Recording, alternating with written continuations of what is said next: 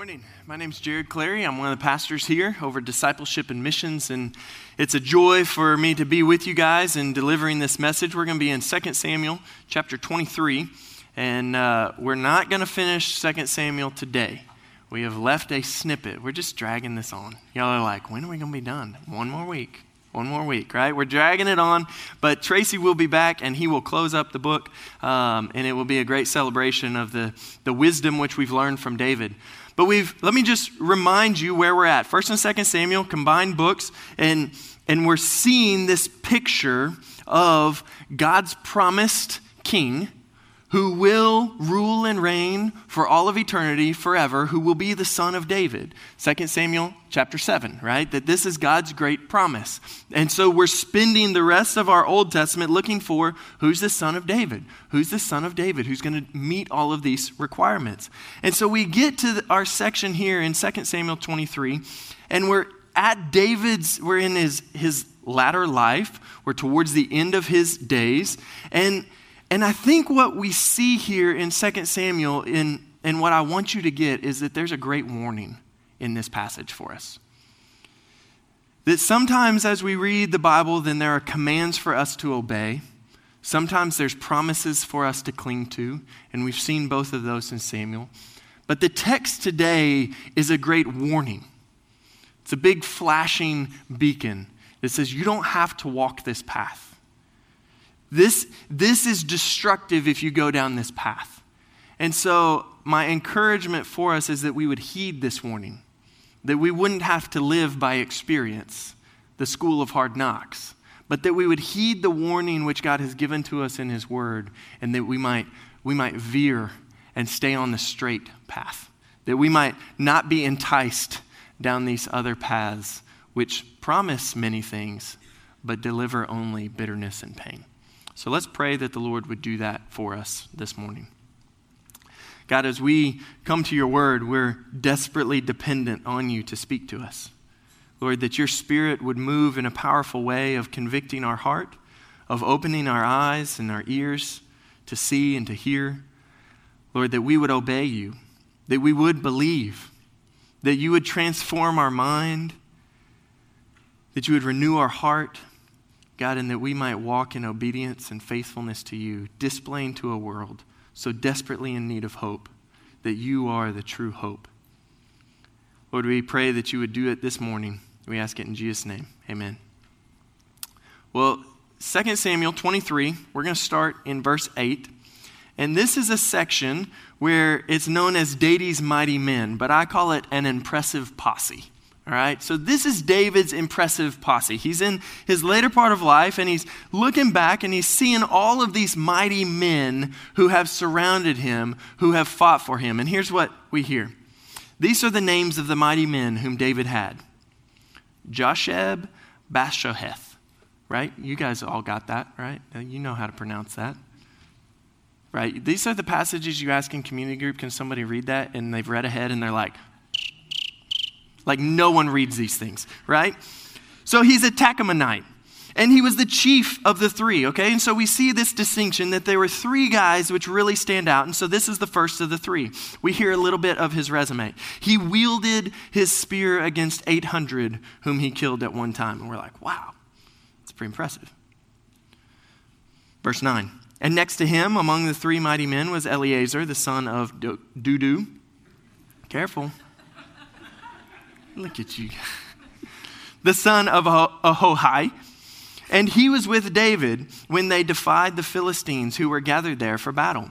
And the men of Israel withdrew. Okay, so we see this picture that Israel's afraid, they're running, they withdrew, and he, Eleazar, rose and he struck down the Philistines until his hand was weary and his hand clung to the sword, or it, it cramped around the sword. And the Lord brought about a great victory that day and the men returned after him only to strip the slain. Verse 11. And next to him was Shema, the son of Agee, the Hararite. And the Philistines gathered together at Lehi, and where there was a plot of ground full of lentils, and the men fled from the Philistines. But he, Shema, took his stand in the midst of the plot and defended it and struck down the Philistines and the Lord worked a great victory. These are just the top three. Now, these are incredible men. I got the privilege of uh, doing my brother's wedding about a year ago, and my brother's two years older than me, and uh, he's a Green Beret Special Forces, does crazy things, and doesn't talk about any of it, right? And so I get to do this wedding, and I'm at this wedding, and I'm not like a little guy. I'm not easily intimidated, but all of a sudden I'm in this room, and I very quickly recognize that I am the least capable person in the room. Like, I'm surrounded by this posse of incredibly impressive guys who have stories like this. These are the people that it's like, I want them all in my phone because if something goes down, I'm calling them. Right? Like, I don't know if you guys think like that, but I've thought like that. And, and this is what David's got here. He's got this posse of guys, and these are just three of them. And the rest of the chapter goes on to talk about the things that some of these guys have done. That, that David was in battle, and he just pops off and he's like, Man, I could really use a drink from the well of Bethlehem. And all the guys are like, Yeah, that's the Philistine stronghold.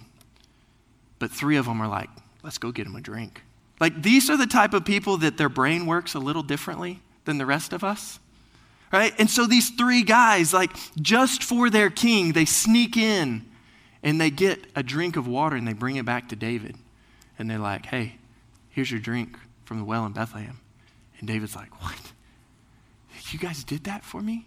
And he's like, I can't drink this. You guys were willing to risk your life for me to have a drink of water? And he offers that to the Lord. He doesn't drink it, he offers it to the Lord, and he's like, man, you got a guy in here who jumps in a pit with a lion, right, to like kill this lion.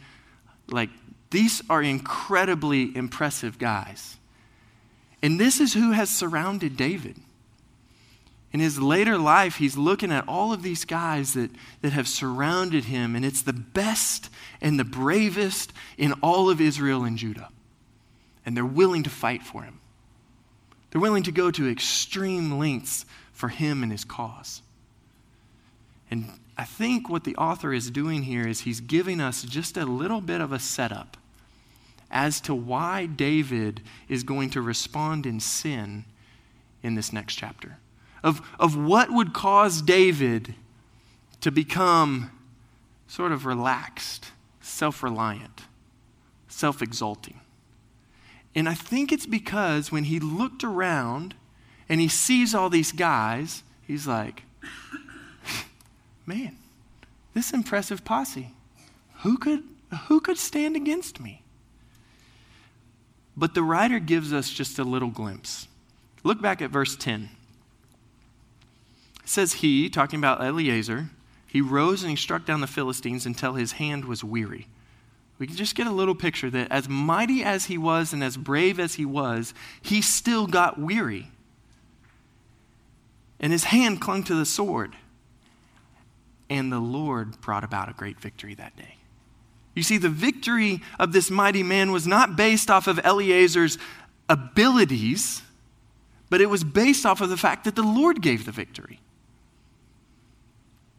Look at verse 12. But he, talking about Shema, took his stand in the midst of the plot and defended it. And he struck down the Philistines. And the Lord worked a great victory. You see, it wasn't Shema, it was the Lord. And so we see in this setup that David's got these mighty men and they've got this fame because of the actions in which they did. But we know that behind those actions was the Lord providing. It was the Lord fighting for them. It was the Lord sustaining them. It was the Lord that gave the victory. And so then we get to chapter 24, verse 1, and we're going to see that pride goes before destruction.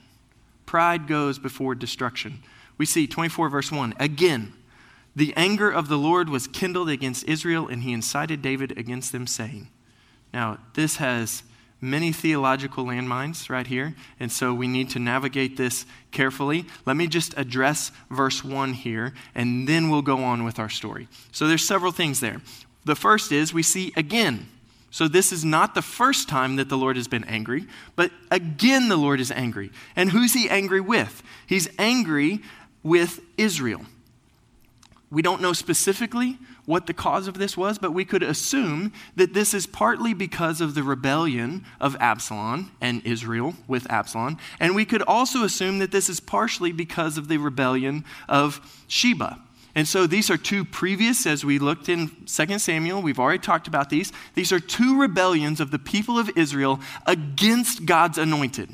Okay, and so in rebelling against God's leader, they have in essence rebelled against God. And so God is angered at the rebellion of Israel.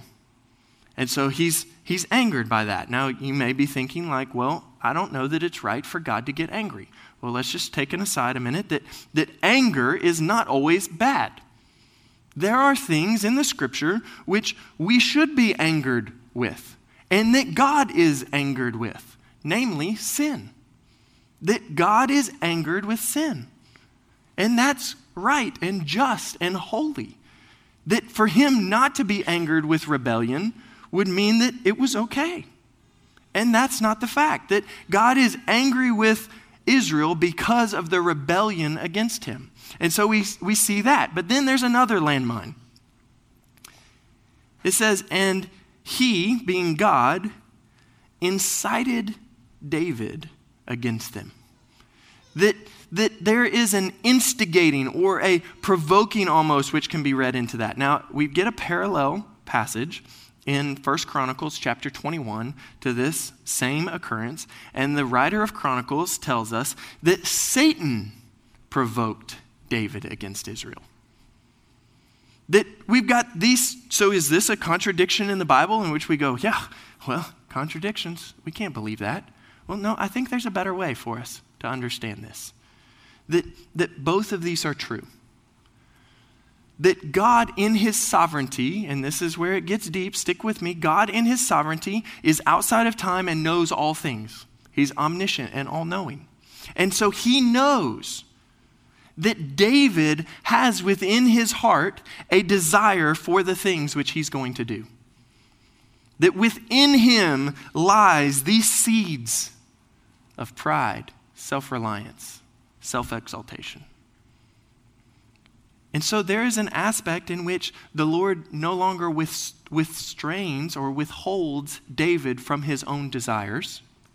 But there's also an aspect in this that Satan comes alongside those things and he fans those flames, those lies to us in order that we might believe them. That sin really won't cost us.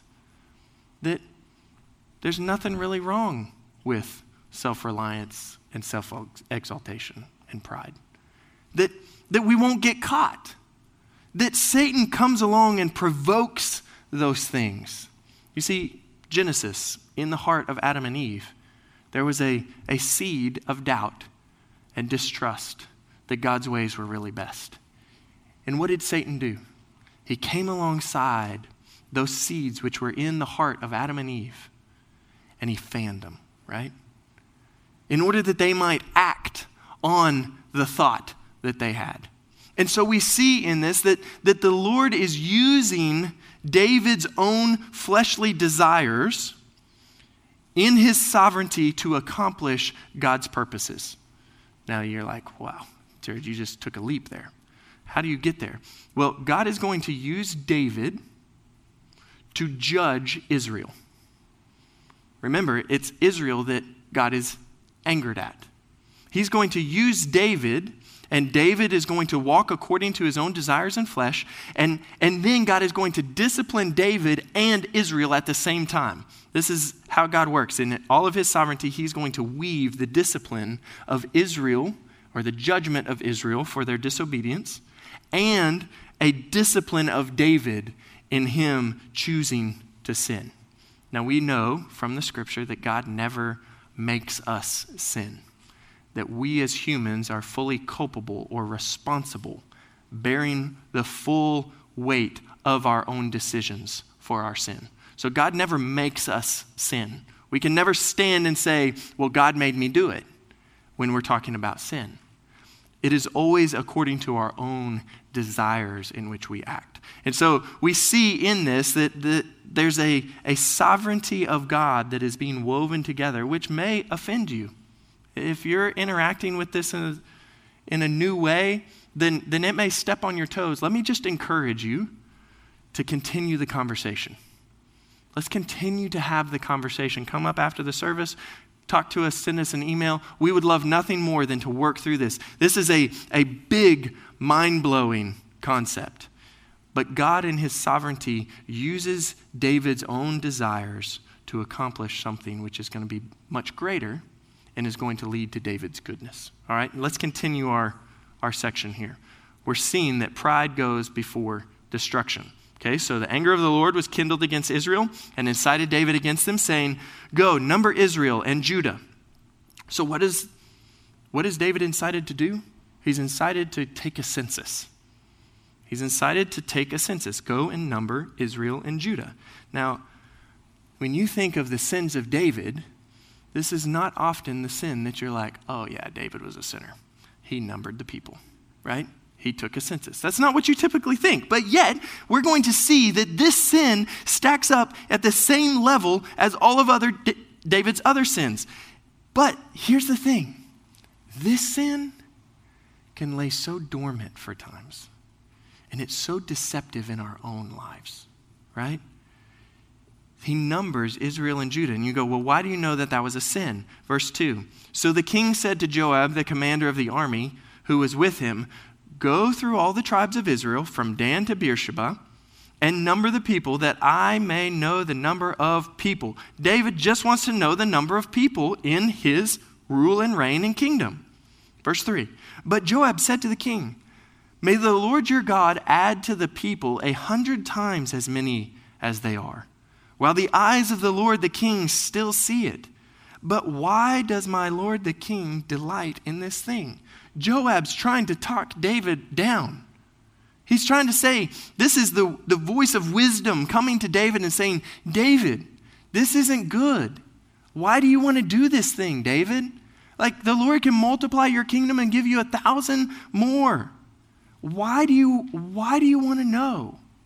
And so we see that there's this undercurrent. We don't know explicitly, but David wasn't supposed to number the people. And we see that there's something to David's desire to know the number of his people, that, that it will give him something self exaltation, self reliance, pride, that there's something there that Joab's talking him down from. Verse 4 But the king's word prevailed against Joab and the commanders of the army. So Joab and the commanders of the army went out from the presence of the king to number the people of Israel. So, so they try to talk him out of it, and he says, No, I'm the king. Do what I say. Go take the census. So, this next section talks about from the very top to the very bottom. They go, they cross the Jordan, they travel all the way around. It takes them nine months and 20 days to take this census. They've traveled all over David's kingdom. Nine months and 20 days. Now, just think about that a minute you make a decision which is sin. And you get nine months and 20 days to think about it, right?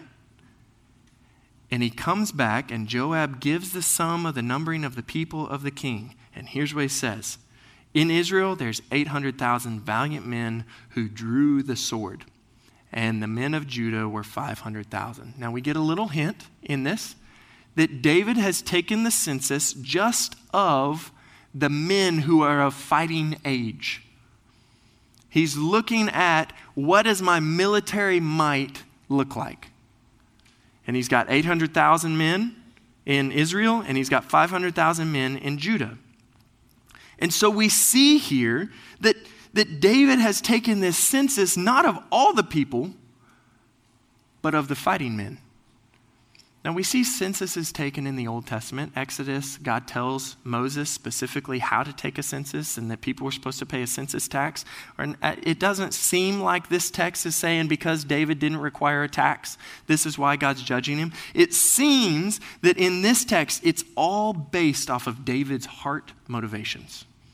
It's all based off of David's desires. And again, we're going to get to this and see, but we're building this of all of these reasons. His military leaders try to convince him otherwise. He only numbers the fighting men. Verse 10. This is the section where we're going to get to see that discipline awakens us to repentance and righteousness. Discipline awakens us to repentance and righteousness. Nine months, 20 days, but David's heart struck him after he had numbered the people. He made the decision, it's carried out. Nine months, 20 days, he gets the report back, and isn't this what sin is like? David, you're going to feel so good after you know how many people you got.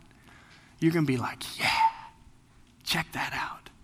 And what does it deliver? What does sin always deliver? Bitterness. David's heart struck him that he had numbered the people. And David said to the Lord, I have sinned greatly in what I have done. But now, O Lord, please take away the iniquity of your servant, for I have done very foolishly. That David knew, and it's that moment of clarity, that for us all too often, we wait until after the sin for that moment of clarity. When yet God has been merciful and gracious to us many times, he sent Joab, said, Don't do this, David. David was like, Oh no, I'm doing it. And it's the same for us. The Holy Spirit prompts you and says, Don't do that, Jared. Don't do that. And I go, Oh no, I'm doing it. And that moment of clarity comes, and I go, oh, I sinned. I've done foolishly. And what does David immediately turn to? He immediately turns to the Lord and says, Now, Lord, please take away the iniquity of your servant, the sin. But, but I don't believe that David has actually been moved to repentance yet. I think in this, we almost see this moment of like, oh, I got caught. And it's the moment of clarity where you're, you're more upset that you got caught than the fact that you really sinned than the fact that you offended a holy God. And, and David says, Remove this iniquity from me. Verse 11 And when David arose in the morning, the word of the Lord came from the prophet Gad, David's seer, saying, So this is God's word coming to David. Go and say to David, Thus says the Lord, three things I offer you. Choose one of them that I may do it to you.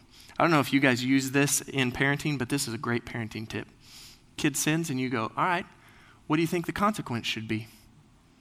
And they're like, Well, I don't know. It's like, Well, let's think about something. Oftentimes, they'll give you something way better than what you were going to do, right?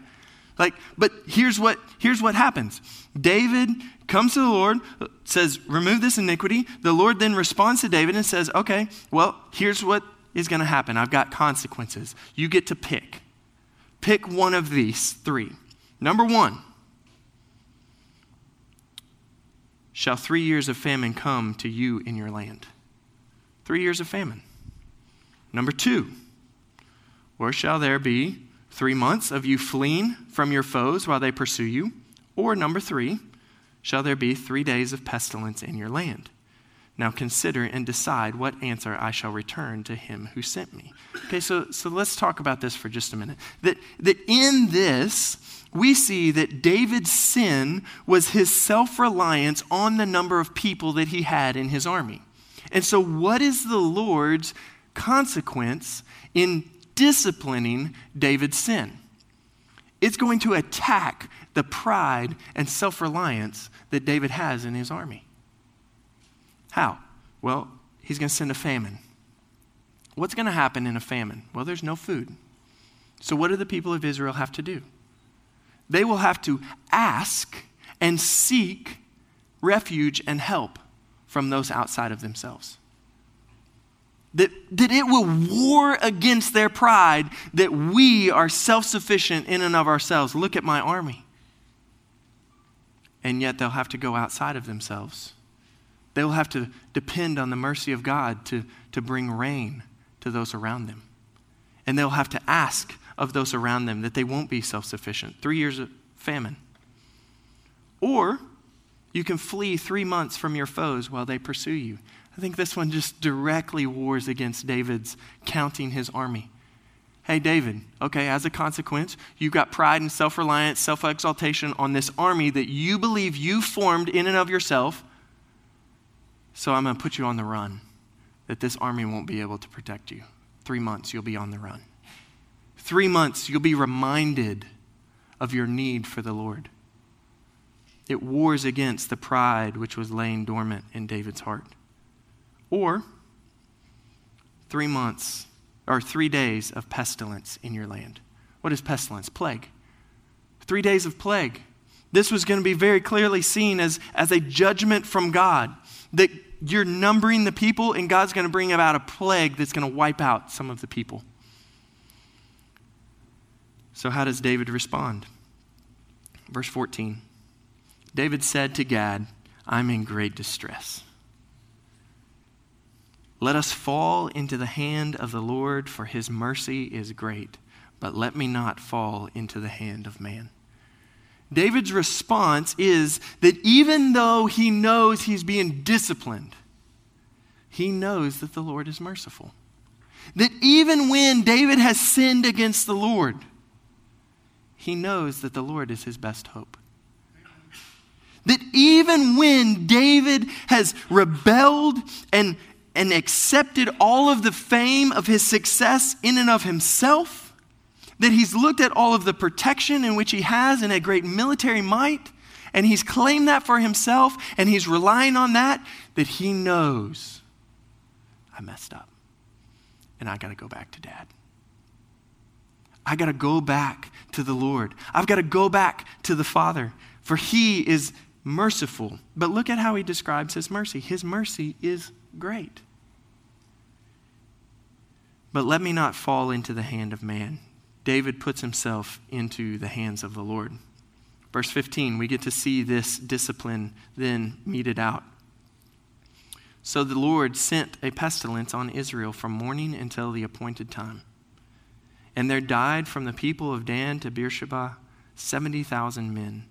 And when the angel stretched out his hand toward Jerusalem to destroy it, the Lord relented from the calamity and said to the angel who was working destruction among the people, It is enough. Now stay your hand.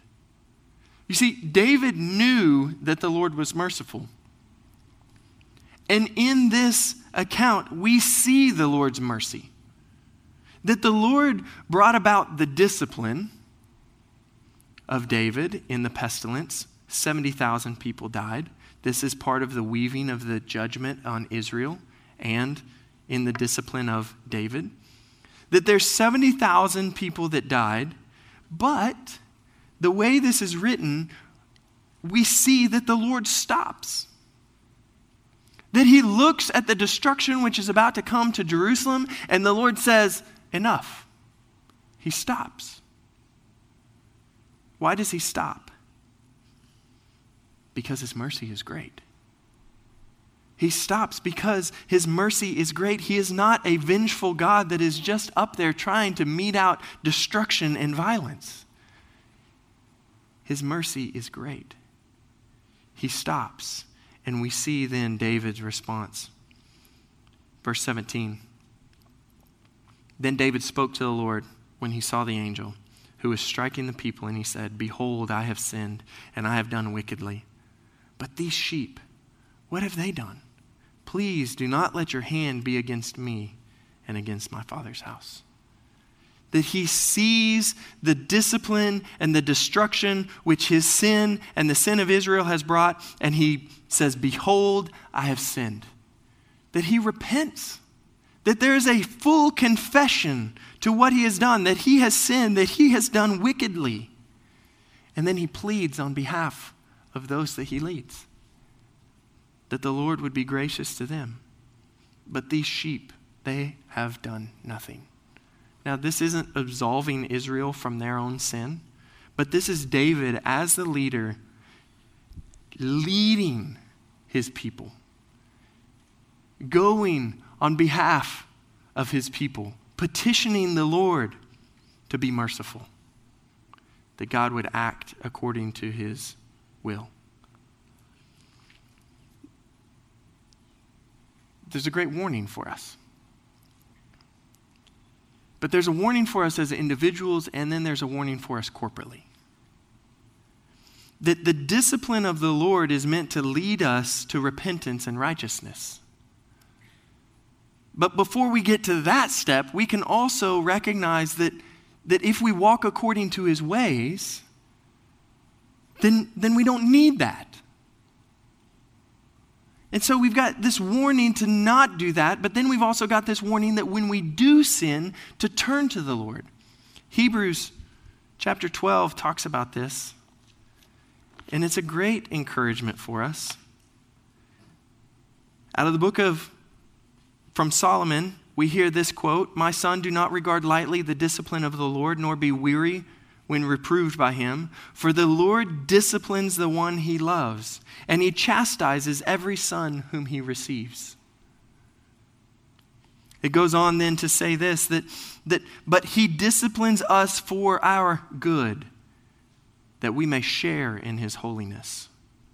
For the moment, all discipline seems painful rather than pleasant but later it yields the peaceful fruit of righteousness for those who have been trained by it.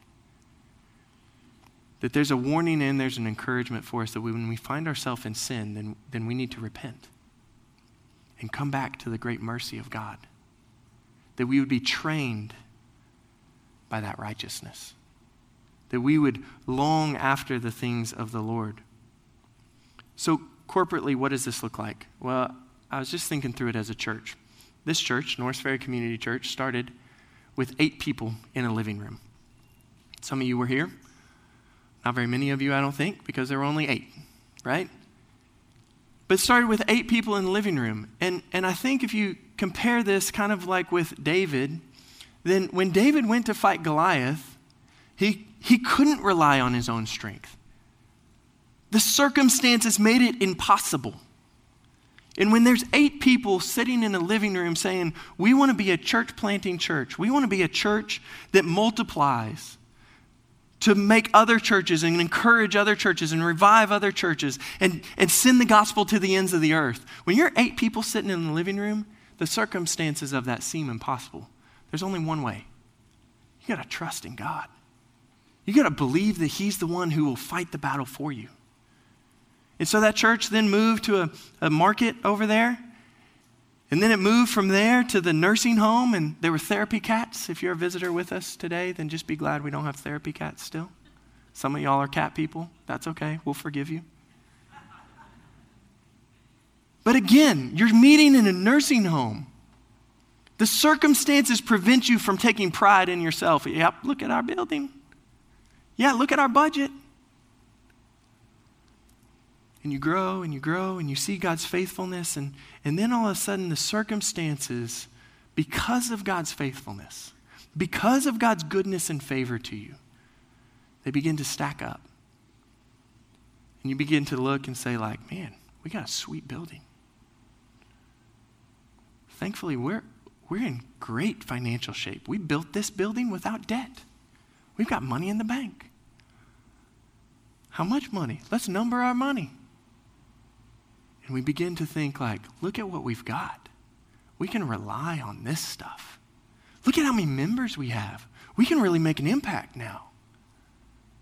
And we begin to forget that it was the Lord who gave victory. And there's a great warning right there. The success of Norris Ferry Community Church will not be based off of our building or our budget, but it will be based off of the fact that we depend on the Lord. And it's His victory and it's His fighting for us that will continue to make us successful. But what does that look like individually for you? I think there's a reason that this comes at the end of David's life. That when you've worked really hard and you've trusted the Lord and you've been through the times where it stretched you in your marriage, and, and then you get to a place where you can kind of sit back and the scripture even says that the Lord gave David rest from his enemies. And it's in that rest that I want to warn you. There are seeds of pride and self reliance and self exaltation which are just waiting to sprout.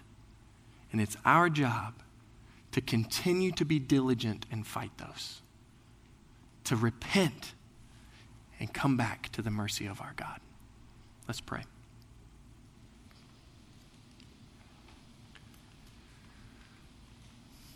Lord, it's only by your grace.